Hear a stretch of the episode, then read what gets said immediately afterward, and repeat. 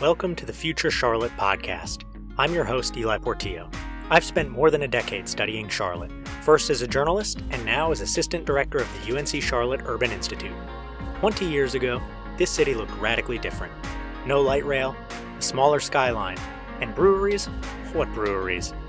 What will we look like in the next 20 years? That's what we're exploring on this show. Our guest today is Geraldine Gardner, Executive Director of the Centralina Regional Council. Geraldine, thanks so much for joining us. Thanks for having me. I'm really excited for our conversation this morning. Yeah, there's definitely a, a, lot to talk about because I think regionalism and approaching problems from a regional perspective is something that one is going to be increasingly important as we grow. It's already really important, but that's only going to increase. And two, I think sometimes can be a little hard for people to wrap their minds around if they're not used to thinking about this as a whole region. So, first, just uh, let's go through the basics. Tell me who you are, uh, what you do, and what the Centralina Regional Council does.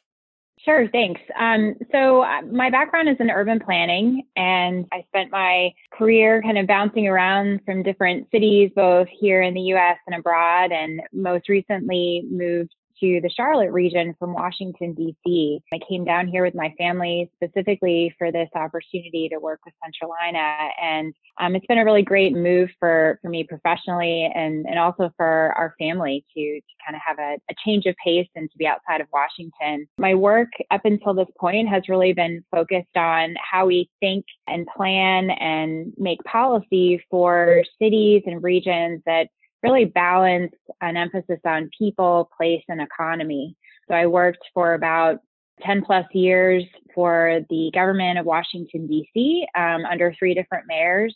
I led urban planning projects and neighborhoods and revitalization projects. And most recently, I kind of took a step up into working internationally and bringing together city leaders from US and European cities to learn from each other um, about the pressing challenges that we all face as we try to make better better places and better economies and, and better policy for our communities. So coming to Charlotte was just an opportunity to kind of get back to the grassroots, get back to the, the ground level, if you will. I'm a public servant by nature. That's sort of my passion. And uh, it was really a great opportunity to come here and work for an organization that's looking at all these important issues at a regional level, which is an, an, area that I just haven't had the opportunity to spend a lot of time working in. So what Centralina does, we, we've recently rebranded and renamed our organization. You know, for 50 years, we served the nine counties uh, in and around Charlotte as the Centralina Council of Government. And one of my kind of first moves coming into this position was to to try to put a, a bigger focus on the work that our region or that our council does. And part of that was changing our name to put region squarely at the focus of our organization. And our mission is really twofold. On the one hand, we are a neutral platform for regional collaboration. And on the other hand, our goal is to spark and inspire action at the local level that our local governments take in the spirit of what we're all trying to achieve as a region, which is to expand opportunity and to improve quality of life for our residents and our businesses. So we're kind of simultaneously working at these two levels through the portfolio of, of activities that we have. And we've got a really big portfolio. We're working across all different spheres. We have a really robust regional planning department that's working on big issues like mobility in the region, but are also helping our local governments on some of their land use planning and decision making. Um, we have a economic development department that is also looking at the bigger picture. Where's our economy headed as a region? What are our key industries and how do we support them? And then simultaneously working with communities, thinking about how to revitalize their downtowns, and spend federal dollars that support, you know, community development projects and infrastructure. The other side of our work focuses on individuals as part of our focus on community. So we run the Workforce Development Board for seven out of our nine counties. That means that we're working hand in hand with businesses and career seekers to really make sure we have the talent to fuel our economy as a region. And then we also, as kind of the most personally interesting and exciting components of our work because I had no previous experience in this field. We are the area agency on aging for our region. Our team is working directly with older adults and disabled adults, making sure that they have the resources that they need to thrive in our region. So it is kind of the, for me, it was the perfect job because, you know, I I think we need to be integrated in our thinking, like I said earlier, about people, place, and economy. And Centralina really embodies that philosophy because of all the different things that we do. It's a dynamic organization, but it's really exciting. And so, just kind of at a big picture, step back level, why does it matter that we work as a region on some of these challenges? Mecklenburg County is really big. We've got a lot of resources here. We have different challenges. Why does it matter that we coordinate with other counties in the area? Why is that better than us just going it alone?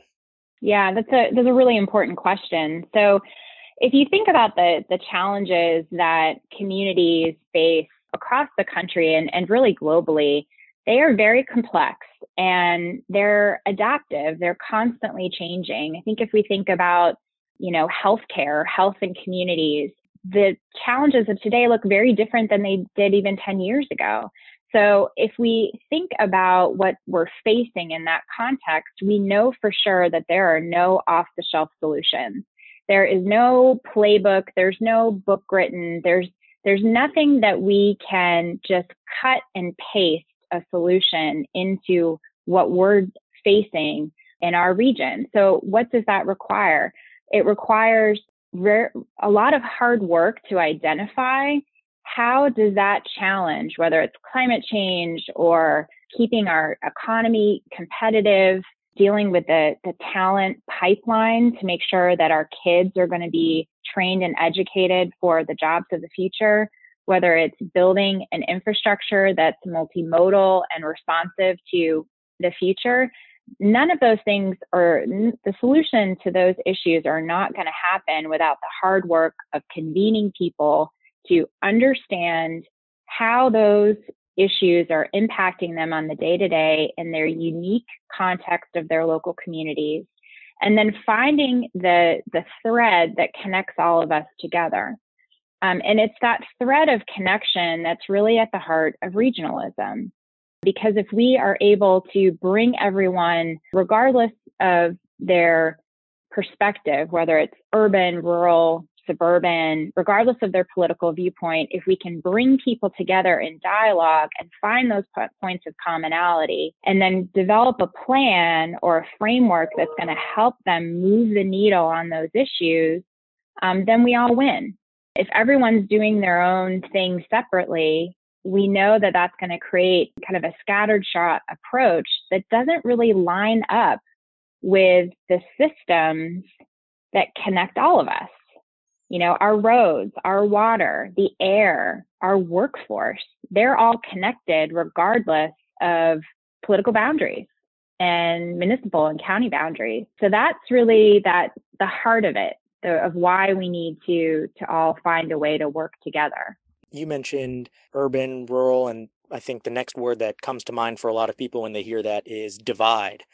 Urban rural divide, political divides between cities and exurbs and more rural areas. It seems like we've had a, a narrative that there are growing divisions and differences between different types of counties. How do you see that? And just a second part of that question when someone mentions or when you read a piece about the so called urban rural divide, as someone who's right in that space, how do you react? I mean, I think that's just an easy thing to say.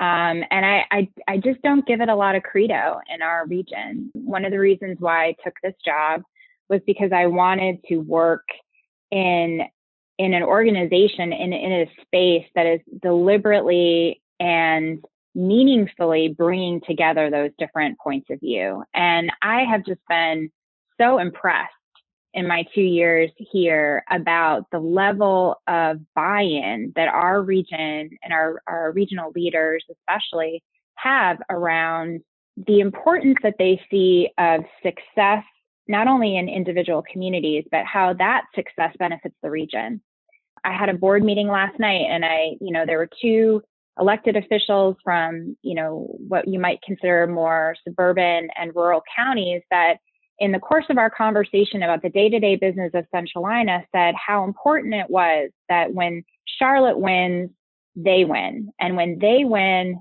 the region wins and Charlotte wins. And this common sense of interdependency um, that we have as a region is really widely known. And it's, it was just such a relief to me to come and see that I didn't have to be the one, and our organization didn't have to be the one to make the case for regionalism. There was already a strong foundation there that we're building upon.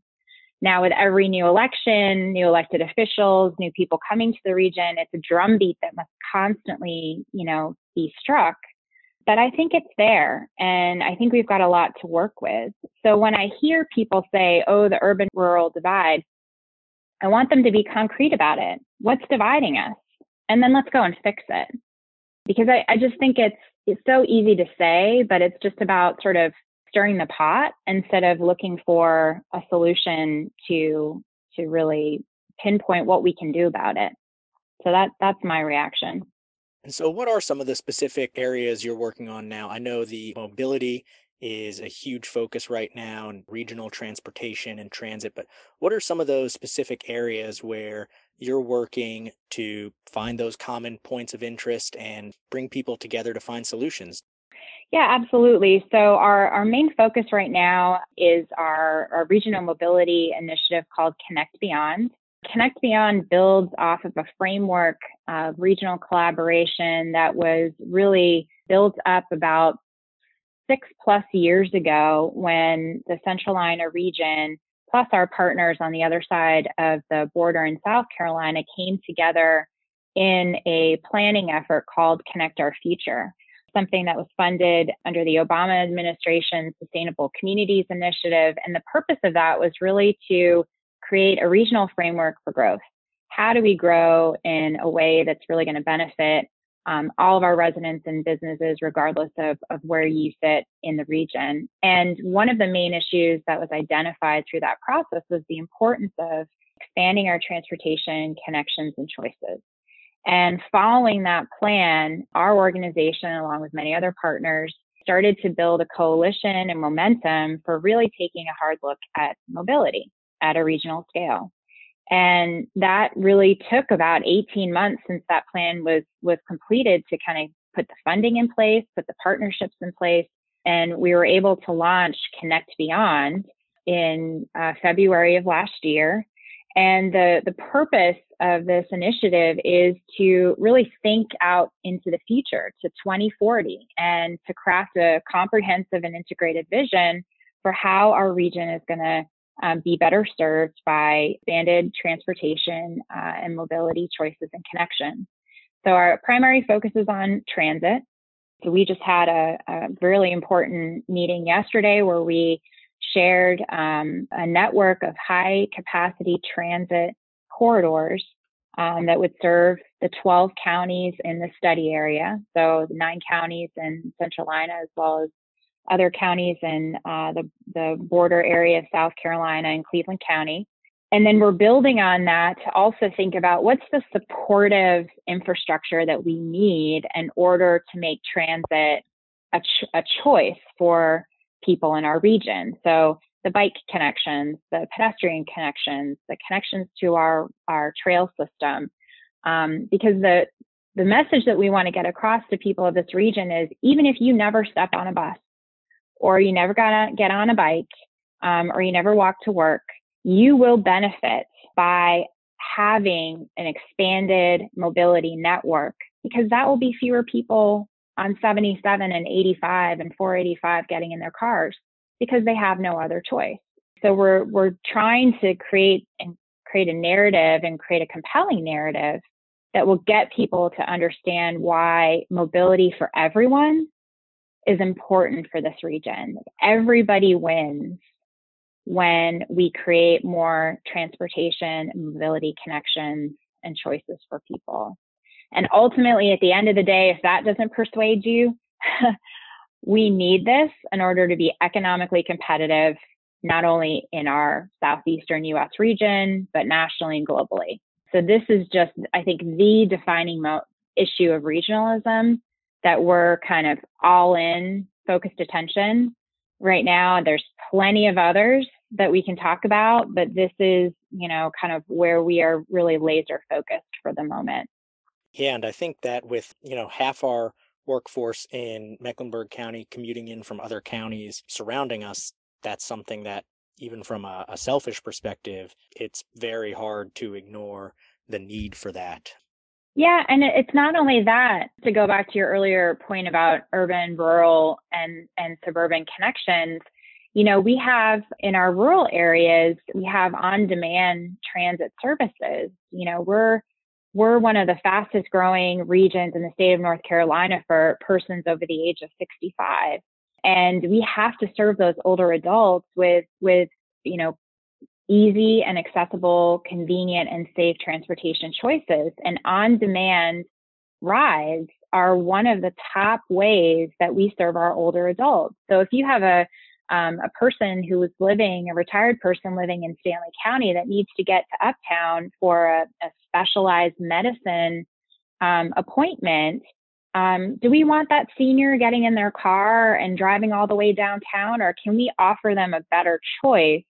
And that is making, you know, that is creating a bridge between our, our rural and our urban areas by just that one ride. And it shows that we care about our rural residents and we're thinking about them and not just, you know, how we're moving people to and from uptown.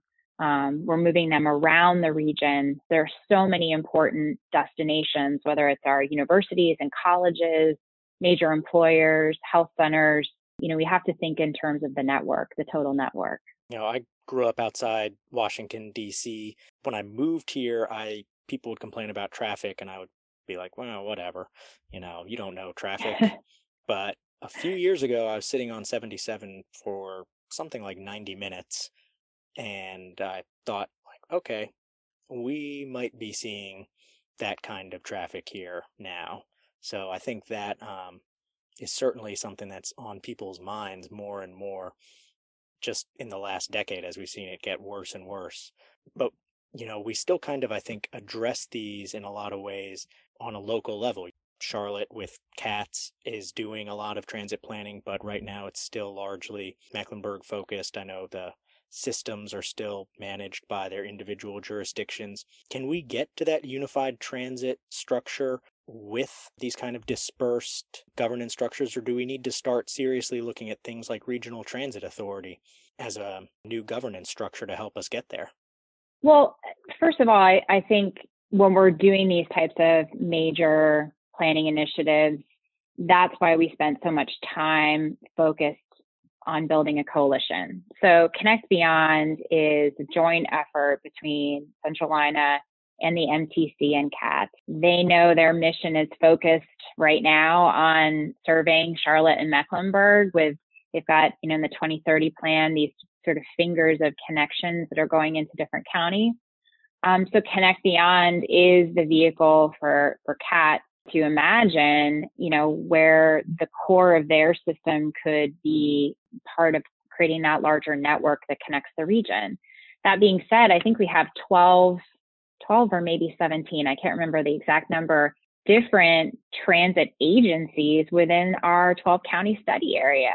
So we have, you know, county transit authorities and we have multi-county on-demand service, uh, demand response uh, services. So I'm a little cautious about sort of jumping into the assumption that we need another layer of government or another institution in order to coordinate. I think what we're how we're trying to approach it through Connect Beyond is building on this coalition that's driving the planning process to think about well what are those first moves? You know, is it coordinated fares? Is it coordinating scheduling? We need to build a ridership base before I think we can justify going into such a big, you know, governance shift as a regional transit authority. You know, I'm in regular conversations with peer regions across the country, and I'm seeing what my counterparts in Boston and New York and Chicago and Seattle, where our transit authorities and our transit systems that are quite large are in crisis because of ridership is down due to COVID.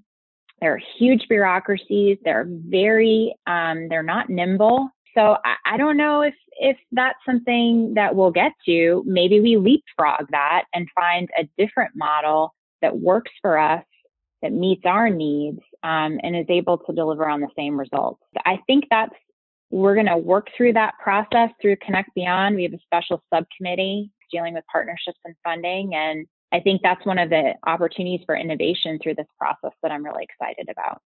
And you mentioned peers across the US and one that that jumps to mind for me people are always seem to want to compare us either favorably or as a cautionary tale or enviously to Atlanta you know when i think of Atlanta i think how many different jurisdictions they have there kind of balkanized their governance structures have been. Uh, how do you think we compare to our peer regions? How are we doing in terms of regional coordination? And uh, you know how do we stack up? Is there anyone doing it really well who we should be looking at as a model? And do you think there are any cautionary tales, places we want to go, oh, well, you know, we see what went wrong there? Well, first of all, I, I think, you know, the opportunity to connect with and to learn from other regions is, is really one of the hearts of the, at the heart of kind of how I see trying to bring new ideas and innovation um, to the work that we do at Centralina. So um, there's a, an incredible network of other executive directors of regional councils that's brought together under the umbrella of our National Association of Regional Councils. And in my two years at Centralina, it's been incredibly meaningful to me to be able to be in direct contact and talking with my peers in regions across the country, regions that are much bigger than ours. Um, you know, like San Francisco and, and New York and Boston, but also regions that are smaller than ours that are doing really incredible work that is very innovative and very nimble and, and adaptive. So um, I think there's always something that we can learn from other regions on how they've solved a problem. For example, um, you know, the, the, the Mid Atlantic Regional Council, or sorry, the Mid America Regional Council that serves uh, Kansas City. Um, you know, it's a bi state council of government. Um, I've taken a lot on how away from how David and his team are working across two states. And to me, that's one thing that even though Centralina doesn't serve South Carolina, but how am I working with my counterpart uh, in the Catawba Regional Council on the other side of the border to think holistically about the issues that are facing our, our bi-state region. So that's a and uh, something that I've taken away from Kansas City. When it comes to Atlanta, what Doug Hooker is doing in the Atlanta Regional Council is uh, incredibly inspiring. But you're right; they they have a lot of challenges and balkanization, as you said, and trying to to move the needle on a lot of issues, especially around transportation. So I've learned a lot from Doug and how he's trying to create a you know a culture of regionalism and working across the political spectrum. So, you know, I think there's there's always going to be another region that's doing something better, different, and more innovative. And it's not about comparison. I think it's about drawing down those insights that are inspirational and thinking about how we might adapt and think about doing something similar or different in our region.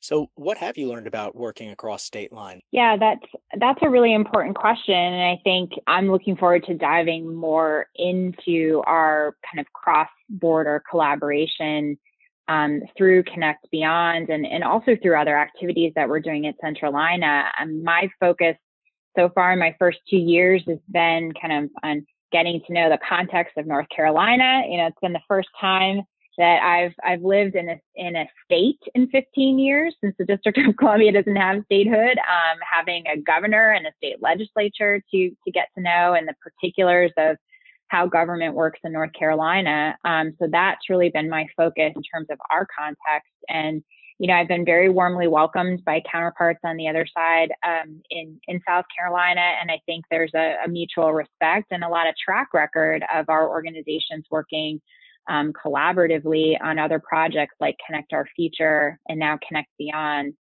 Um, so I think there's it's you know it's really ripe for collaboration on a number of issues. You know, water is an issue that um, you know I think as we um, start to get you know, more movement on transportation, have a little bit more capacity to focus on other issues. Water is something that I think is a great example of the need for um, cross state collaboration. You know, our Catawba basin crosses into South Carolina, and we all share that resource. You know, water doesn't stop at the state line. Um, so I think that's another issue where we could, you know, turn our attention to and, and be concrete with our collaboration with partners from South Carolina. So, looking ahead over the next couple of decades, are we moving in the right direction? And what do you think regional coordination will look like in roughly 2040? Yeah, I'm an optimist. I'm a positive person and I think I think we're definitely moving in the right direction. One of the things that you know, is really important to me is that we're not just leading on planning, but we're also leading and coordinating and supporting the implementation of our plans. You know, as a planner, I think it's the worst for our profession when plans are so carefully and thoughtfully crafted and then they just end up sitting and gathering dust on the shelf. So planning from an implementation point of view is something that that is really important to me and I, I feel like that's something that we're we're trying to be very thoughtful about. So i think the success of our organization and the success of regionalism is going to be on whether or not we're able to move the needle concretely. You know you can talk all you want about coordination you can talk all you want about regionalism but we need some wins you know we need some points on the board um, so I think what regionalism looks like in 2040 is going to be highly dependent on, you know, the next five to seven years uh, of action. You know, whether that's on mobility, whether it's on looking at, um, you know, continuing to coordinate growth across the region, whether it's on our economic development strategy and how we're adapting our economy to meet the needs, the changing needs uh, of manufacturing, since that's one of our core industries, or responding to technology and innovation. You know, we got to put our money where our mouth is. Otherwise, regionalism is just an idea and people don't believe in it anymore. And So, a final question as we uh, wrap it up here. If you could wave a magic wand and change anything to improve the way we work together regionally. What would you change? What would you do if you had magic change anything power? Wow, if I were queen for a day, what would I do? um, that is a really great question.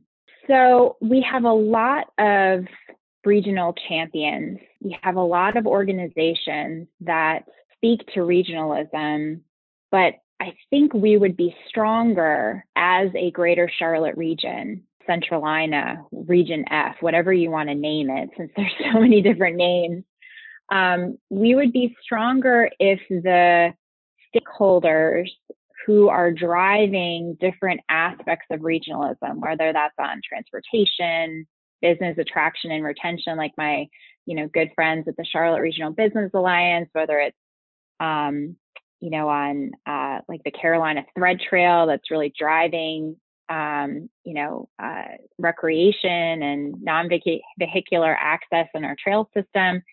Um, I think we all need to find common ground amongst ourselves um, and think about how to work with our elected officials to speak with one voice um, to to state and federal lawmakers one of the things that was brought to my attention when I came down here was sort of the antagonistic relationship between, you know, our region and and Raleigh and, and lawmakers in Raleigh. And this, you know, I'm still learning the North Carolina politics, but it just sort of struck me as funny, not not funny, humorous, but just you know, quizzical.